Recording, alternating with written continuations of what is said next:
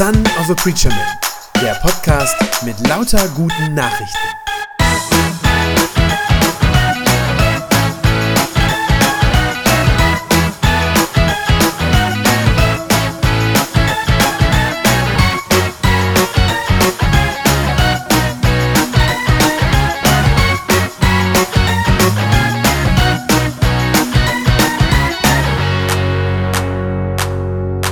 Ich habe euch heute Abend ein Thema mitgebracht, das mich selber länger schon beschäftigt, eigentlich schon etliche Jahre, wenn ich ehrlich bin. Das ist die Frage danach, was uns eigentlich in dieser Welt hält, uns bindet, was uns vielleicht manchmal auch unfrei macht und auf der anderen Seite, was es eigentlich heißt, frei zu sein als Christ. Jesus hat ähm, in der Bibel ja gesagt, oder das ist das Versprechen an uns, dass Jesus uns frei macht als Christen, dass wir irgendwie frei werden. Und die Frage ist dann aber ja, fühlen wir uns auch so? Also fühlt ihr euch frei? Habt ihr das Gefühl, dass ihr sozusagen frei, befreit durch euer Leben geht? Oder ist es so, dass manche von euch vielleicht eher doch sagen, ja, also ehrlich gesagt fühle ich mich in meinem Leben auch ziemlich eingeklemmt irgendwie vom Leben und von all den Dingen, die so auf einen einströmen. So die ganzen Anforderungen, die es so gibt an uns, ähm, von dem, was man irgendwie muss, von dem, was man irgendwie sollte, was Leute so denken, dass man sollte, ähm, von dem, was wichtig ist, in Anführungszeichen. Es gibt so wahnsinnig viele Sachen, glaube ich, in dieser Welt, die irgendwie unsere Aufmerksamkeit haben wollen. Und manche von denen sind vielleicht wirklich wichtig, sind wirklich wichtige Sachen. Und ich glaube, andere Sachen tun aber ehrlich gesagt auch manchmal nur so, als wären sie wichtig oder als hätten sie irgendwie eine Bedeutung für uns. Ähm, wenn wir jetzt hier heute Abend uns umgucken, in unserem Kreis ist es auch noch so, es wird wahrscheinlich auch jeder anders beantworten die Frage. Also was eigentlich wirklich wichtig ist. Was ist euch wichtig im Leben? Was ist dir wichtig? Ähm, wie wichtig ist es dir, eine wirklich gute Ausbildung zu haben? Wie wichtig ist es, jeden Tag Sport zu machen? So. Ja, weiß ja nicht. Wie wichtig ist es, den richtigen Partner entweder schon zu haben oder ihn noch zu finden? Wie wichtig ist es, irgendwann mal ein Haus zu bauen? So die eigenen vier Wände zu haben. Ähm, wie wichtig sind Reisen, Kinder, Geld, Gesundheit, Liebe, Karriere, Spaß, Lob von anderen Leuten, eine gute Berufsunfähigkeitsversicherung? Hm, Philipp macht so, ja. Ja, wie wichtig ist das? Wie wichtig ist Musik? Wie wichtig ist euch gesunde Ernährung? Und, und, und, und, und. Das hört überhaupt nicht auf. Ja, also die Dinge, über die man sich Gedanken machen kann und wo der eine oder andere sagt, voll wichtig oder der andere sagt, naja, geht so. Wie wichtig ist euch das alles und wie wichtig soll das alles sein und darf uns das dürfen, in Anführungszeichen, darf uns das als Christen auch irgendwie sein. Ähm, Johann, drückst du einmal eine Folie weiter? Da ist nämlich der Text, den ich euch mitgebracht habe, aus dem Korintherbrief. Da steht Folgendes. Also Paulus schreibt den Brief und sagt, ich mache euch darauf aufmerksam, Brüder und Schwestern, die Tage dieser Welt sind gezählt. Darum gilt für die Zeit, die uns noch bleibt, auch wer verheiratet ist, muss innerlich so, so frei sein, als wäre er unverheiratet. Wer traurig ist, lasse sich nicht von seiner Trauer gefangen nehmen. Und wer fröhlich ist, nicht von seiner Freude. Kauft ein, so als ob ihr das Gekaufte nicht behalten würdet. Und geht so mit der Welt um, dass ihr nicht darin aufgeht. Denn die gegenwärtige Welt wird nicht mehr lange bestehen.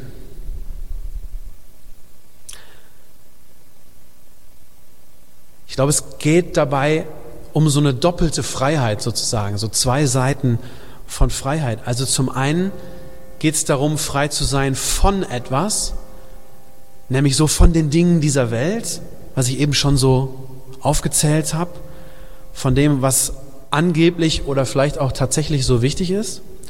Und dann geht es auf der anderen Seite darum, das ist, ist kein Selbstzweck, diese Freiheit von diesen Dingen, sondern es geht dann darum, eine Freiheit zu haben für etwas, nämlich frei sein für Gott, also für das eine, was am Ende tatsächlich zählt und was wirklich wichtig ist. Das ist gar nicht so einfach. Ähm, weiß nicht, wie es euch, wie es wie es dir, wie es jedem Einzelnen damit so geht. Ähm, aber es gibt eben, und das habe ich eben schon so aufgezählt, unglaublich viele Dinge, die unsere Gedanken gefangen nehmen.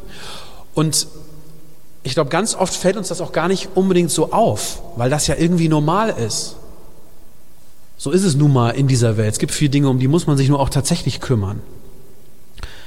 Aber es gibt Dinge, die uns so sehr beschäftigen und sich so sehr im Kopf festsetzen, dass sie dann mehr Raum einnehmen, als gut wäre und auch als ihnen eigentlich zusteht. Also als diesen Dingen eigentlich zusteht. Ähm, für mich ist das Bild immer so ein bisschen das wie bei Gollum im Herrn der Ringe. Ähm, der ist ja, wer den, wer den Film gesehen hat, der ist ja so völlig besessen von diesem Ring. Also der, da werden ja seine, seine, seine Gedanken so von eingenommen. Ne? Der Ring ist so das eine in seinem Leben. So was Wichtigeres gibt's halt einfach nicht. So und alles, was er tut, ist sozusagen nur um diesen Ring, den er irgendwann mal hatte und dann verloren hat, um den halt wiederzukriegen. So, das ist das Einzige, woran er denken kann. Und im Film heißt es an einer Stelle über Gollum wird gesagt, der Ring vergiftete seine Gedanken. So, der Ring vergiftete seine Gedanken. Und ich glaube, dass es Dinge gibt in dieser Welt und wie gesagt, das ist bei jedem was anderes. Aber ich glaube, es gibt eine Menge Dinge in dieser Welt, die haben zumindest das Potenzial, sowas zu sein wie dieser Ring der Macht. Also, das uns so sehr gefangen nimmt, dass wir da drum kreisen sozusagen und nur das darauf gucken. So. Ähm, das Problem dabei ist, dass das ganz oft, wahrscheinlich sogar meistens, an sich Dinge sind, also die an sich gut sind. An sich gute Sachen die dann aber zum Problem werden, wenn sie anfangen, uns von Gott abzulenken, weil sie eben so viel Raum einnehmen. In dem Text ist das ja ziemlich krass. Ähm, das erste Beispiel, was der Paulus da nimmt, ist Ehe, Partnerschaft, verheiratet sein. Wo wir alle sagen würden, oder ich nehme es mal an, dass ihr es alle sagen würdet, das ist irgendwie was Gutes. So, und in der Bibel ist es definitiv auch was Gutes, ist gar keine Frage. Ähm, aber das ist das erste Beispiel, ne? in diesem Vers 29. Wer verheiratet ist, der muss innerlich so frei sein oder vielleicht so frei bleiben, ne? als wäre er unverheiratet. Also Partnerschaft ist natürlich was Gutes und ist was von Gott gesegnetes, brauchen wir überhaupt nicht drüber zu debattieren. Aber offensichtlich kann das sozusagen so einen hohen Stellenwert kriegen, oder das ist die Gefahr, dass es uns gefangen nehmen kann. Dass wir nur noch darum kreisen. Wie viele Leute haben wahrscheinlich vor allem dann oft, wenn sie in keiner Partnerschaft drin sind, aber wie viele Leute haben kreisen dann um dieses Thema? So, dass das halt permanent im Mittelpunkt steht. Also, das kann gefangen nehmen und es kann zu viel Raum einnehmen und offenbar kann es tatsächlich von Gott wegführen. So, auch dieses eigentlich sehr gute Thema. Und dann geht das weiter, dann sind es noch mehr Sachen, die eigentlich ja nichts Schlechtes sind. Also auch die eigenen Emotionen, Gefühlszustände, ne, schreibt der Paulus hier von. Also Vers 30, wer traurig ist, okay, das kann man nicht ändern, wenn es Dinge gibt, die einen traurig machen, ja, aber der soll sich nicht von der Traurigkeit gefangen nehmen lassen, also unfrei werden. Ne? Nur um Traurigkeit kreisen, sozusagen. Hey, das kann auch echt passieren. Und genauso mit der Fröhlichkeit. Wer fröhlich ist, soll sich nicht von seiner Freude gefangen nehmen lassen, steht da. Also auch nicht davon so weggetragen werden, sozusagen von Freude und Happiness und Yeah und so, dass halt nichts anderes mehr im Mittelpunkt steht. Das ist auch falsch. Und dann sagt er, und das ist, glaube ich, echt für unsere Zeit, ähm, in der wir so leben, ähm, auch ziemlich wichtig und vielleicht auch eine Herausforderung, diese ganzen schönen Dinge, ne, die wir uns alle so kaufen können. Also was wir so an Möglichkeiten haben, ne, was man sich so alles so gönnen kann und leisten kann und kaufen kann und so. Das ist halt Wahnsinn. Und trotzdem, ne, auch damals schreibt er schon, Paulus schreibt, kauft so ein, als ob ihr das Gekaufte nicht behalten würdet. Also rechnet damit, dass ihr es wieder loswerdet irgendwann oder wieder abgeben müsst oder es euch kaputt geht oder was auch immer. Rechnet damit. Glaubt nicht, es sei jetzt das Ding so für die, für alle Zeit gerade bei diesem letzten Punkt ähm, habe ich selber so ein bisschen geschluckt innerlich, weil ich genau diese Macht von Dingen und von Kaufen und Besitz gerade eben selber so am eigenen Leib erlebt habe. Ähm, ist bei uns so, dass wir in den Sommerferien, ne, wir waren im Urlaub und wer mich nicht kennt, äh, ich habe vier Kinder und wir haben bei der Fahrt in den Urlaub festgestellt, das Auto, was wir haben, es geht gar nicht mehr so. Also es ist halt so ein Opel Safira und das sind hinten nur so Notsätze für die Kinder und so. Also lange Rede, kurzer Sinn, nach drei Wochen Urlaub war völlig klar, wir brauchen ein neues Auto. So. Also neues Familienauto. Wir passen da einfach schlicht nicht mehr rein ähm, in das Ding. Ja gut, und dann war klar, ja, das muss jetzt was Großes sein und so. Und dann ist es natürlich irgendwie auch eine große Investition. Ähm, und ich gebe zu, das hat mich ziemlich gefangen genommen. Also ich habe mich dann echt nachdem wir zurück waren, dann damit beschäftigt und wirklich wochenlang so recherchiert im Internet und was ist jetzt clever, was ist das Beste, wie alt soll der sein, Neuwagen gebraucht, wie groß, welche Abgasnorm, ey, das ist eine Wissenschaft, ja, wenn man das vernünftig machen will. Und ich hatte so den Selbstanspruch, nee, wenn, dann muss es jetzt auch richtig werden und so, ne? Also, was sagst du? Habe ich einen Porsche? Nein, ja, vier Kinder. Ja, sorry, ey. Ja, ja. Porsche und einen Anhänger hinten dran, damit sie dann da rein. Nee, okay. nee gab's, es gab den Porsche nicht mit Anhängerkupplung. Das war's blöd, das haben die nicht. Also gut, also ich habe mich jedenfalls da reingekniet ohne Ende und habe mich da tierisch mit beschäftigt und es es, es war dann über mehrere Wochen, dass ich fast jeden Abend ne, damit verbracht habe, irgendwie so vorm Rechner zu hängen und Angebote zu checken und so. Und ich habe und es ging tatsächlich so weit, dass ich manchmal noch so beim Einschlafen im Bett, ich habe eigentlich nie Probleme einzuschlafen, so. Aber das hat mich sozusagen so sehr beschäftigt, dass ich noch beim Einschlafen da noch, hm, wie viel Sitze und ja, und so und keine, also und ich habe gemerkt, es war nicht gut. Also es ging wirklich bis zu einem Punkt, wo es mich sozusagen so sehr umgetrieben hat, dass ich gedacht habe, nee, das, das geht nicht, das geht nicht, das ist nicht mehr, es ist nicht gesund sozusagen. Es ist innerlich nicht gesund. Ähm, und ich habe dann versucht, sozusagen einen Schritt zurückzutreten, zu sagen, äh, Gott, nimm du das alles, es ist nur ein doofes Auto, ähm, aber irgendwie brauchen wir halt eine Lösung und Gott nimmt es irgendwie auf dich so. Und das hat immer mal wieder sozusagen funktioniert. Also dann beschäftigt man sich natürlich doch wieder mit, muss man dann, muss man ja auch, ist ja irgendwie klar, ähm, Gott stellt einem jetzt nicht das Auto vor die Tür, fertig so, aber so dieses, dieses loslassen können oder abgeben können, das hat dann zumindest immer wieder funktioniert, immer wieder zeitweise jedenfalls okay, vielleicht bin ich da ein bisschen komisch, ähm, dass ich mich in so eine Sache so reinknie, aber vielleicht weiß der eine oder andere auch, wovon ich gerade geredet habe. Könnte ja sein, weiß ich nicht. Ähm, also, fast alles, ich glaube, es ist fast alles, es muss echt kein Auto sein, aber fast alles in dieser Welt kann uns, glaube ich, potenziell gefangen nehmen. Ich glaube, das ist zumindest möglich. So. Ähm, wenn wir, wenn uns das passiert, also wenn wir von etwas so gefangen genommen werden oder wenn uns irgendwas so sehr beschäftigt, dass es eigentlich mehr Raum einnimmt, als gut wäre, dann ist es auch immer noch die Frage, merkt man es dann? Ähm, ich habe eben schon gesagt, ich glaube, viele Menschen merken das gar nicht unbedingt sofort, dass das so passiert. Ich glaube, viele halten das für normal. Dass man so ständig auch, also dann auch immer wieder um was anderes, immer wieder um neues Thema kreist. Ich glaube, viele halten das für normal und viele würden wahrscheinlich mit den Schultern zucken und sagen, ja gut, das ist halt das echte normale Leben. So, so ist es halt. Ähm, ich glaube ehrlich gesagt, das echte Leben, das fängt dann erst so richtig an, wenn man davon frei wird oder zumindest so frei wird, wie es halt geht in dieser Welt. So. Es gibt auf der anderen Seite aber auch Leute, die das sehr wohl merken und die merken, dass das nicht, nicht gut ist und ihnen nicht gut tut, ähm, so wie ich das an, an diesem einen Punkt gemerkt habe. Und die dann irgendwie gerne von diesen ganzen weltlichen Dingen irgendwie frei werden wollen, aber dann nicht wissen wie. Ich glaube, das gibt es auch ganz viel. Meine Vermutung ist, ähm, dass so ganz viele von diesen Meditationskursen und Besinnungs, sonst was, was es alles gibt bei der Volkshochschule und so weiter, Meditationszentren und so, ich glaube, dass das damit was zu tun hat, ähm, dass Leute spüren, ja, irgendwie so, so, eine, so eine Sehnsucht danach haben, eigentlich will ich damit viel weniger mich belasten, ich will eigentlich so leer werden, ne? Ich will das irgendwie loswerden, abgeben, so diese ganze Last, die es so gibt äh, in dieser Welt. Ähm, manche Leute haben so das Ideal, ich wäre eigentlich gerne bedürfnislos. Also das wäre doch schön, ne, wenn ich mich mit den allen nicht beschäftigen müsste. So. Ich glaube aber, und das steckt hier auch ein bisschen drin in diesem äh, ein paar Zeilen da, ich glaube, dass das nicht funktioniert, solange man keine Perspektive hat, die dann über das Leben hinausgeht. ich glaube, so lange kommt man von diesen weltlichen Dingen, die alle so auf einen einstürzen, gar nicht weg.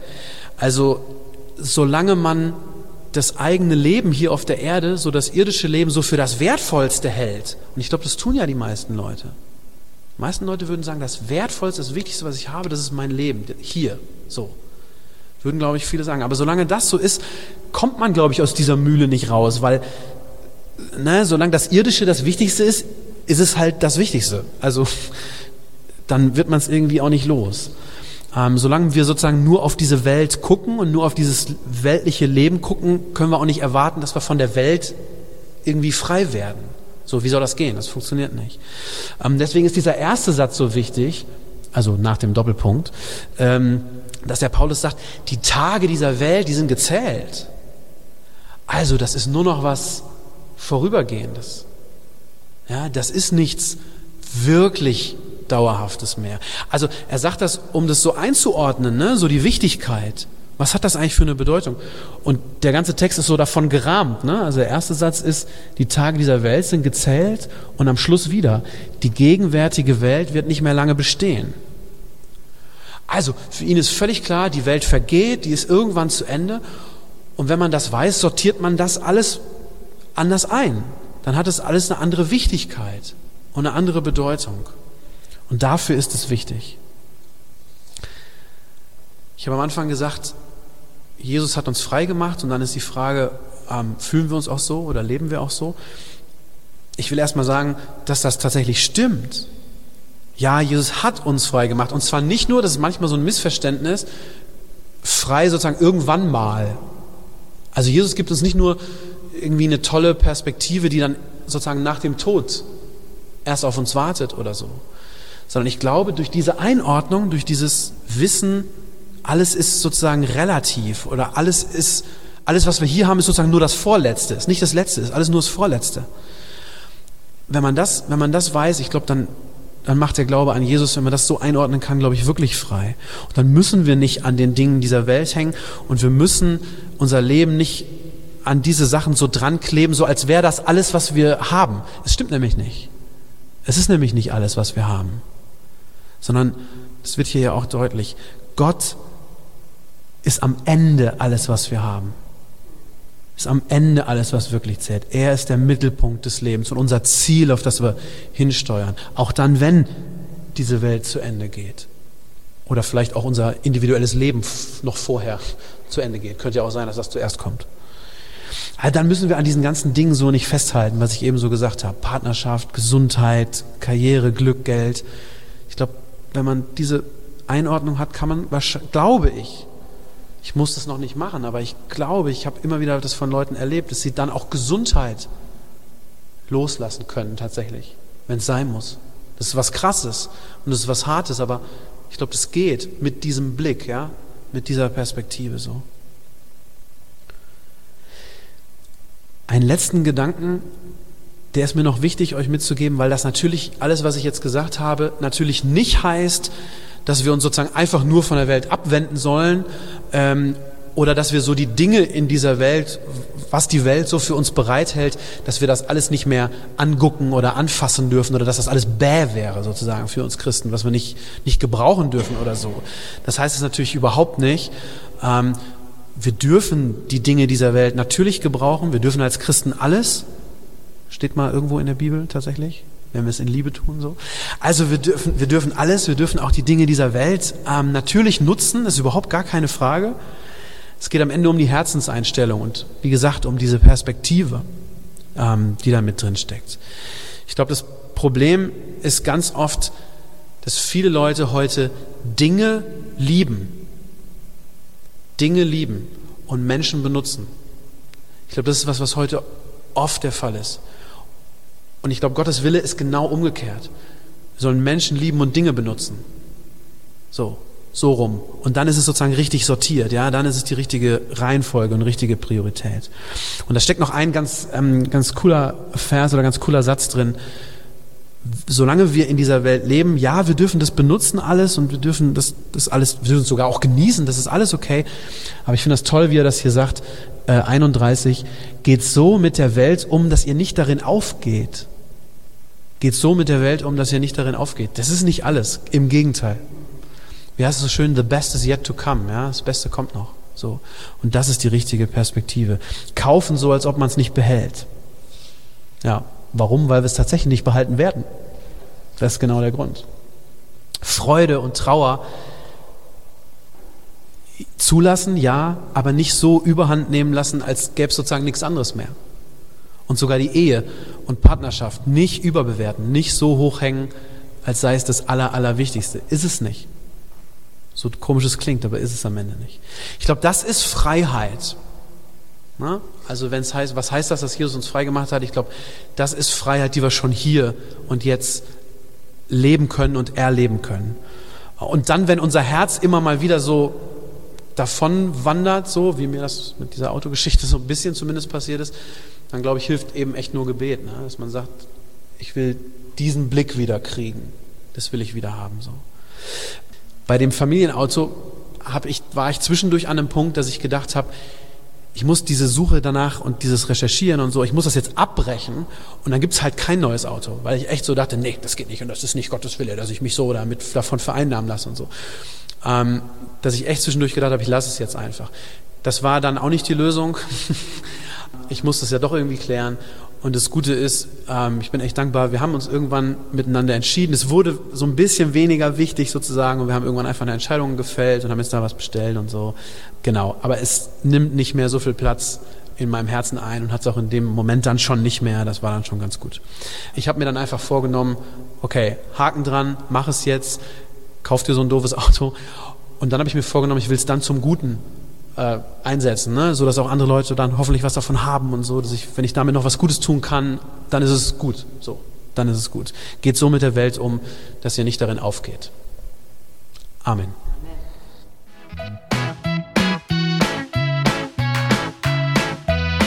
Das war eine gute Nachricht vom Son of a Preacher Man. Wenn sie deinen Glauben gestärkt hat, dann abonniere doch einfach meinen Podcast bei iTunes oder podcast.de und gib mir ein Like auf Facebook. Ich hoffe, du hörst mal wieder rein. Gott segne dich und bis bald.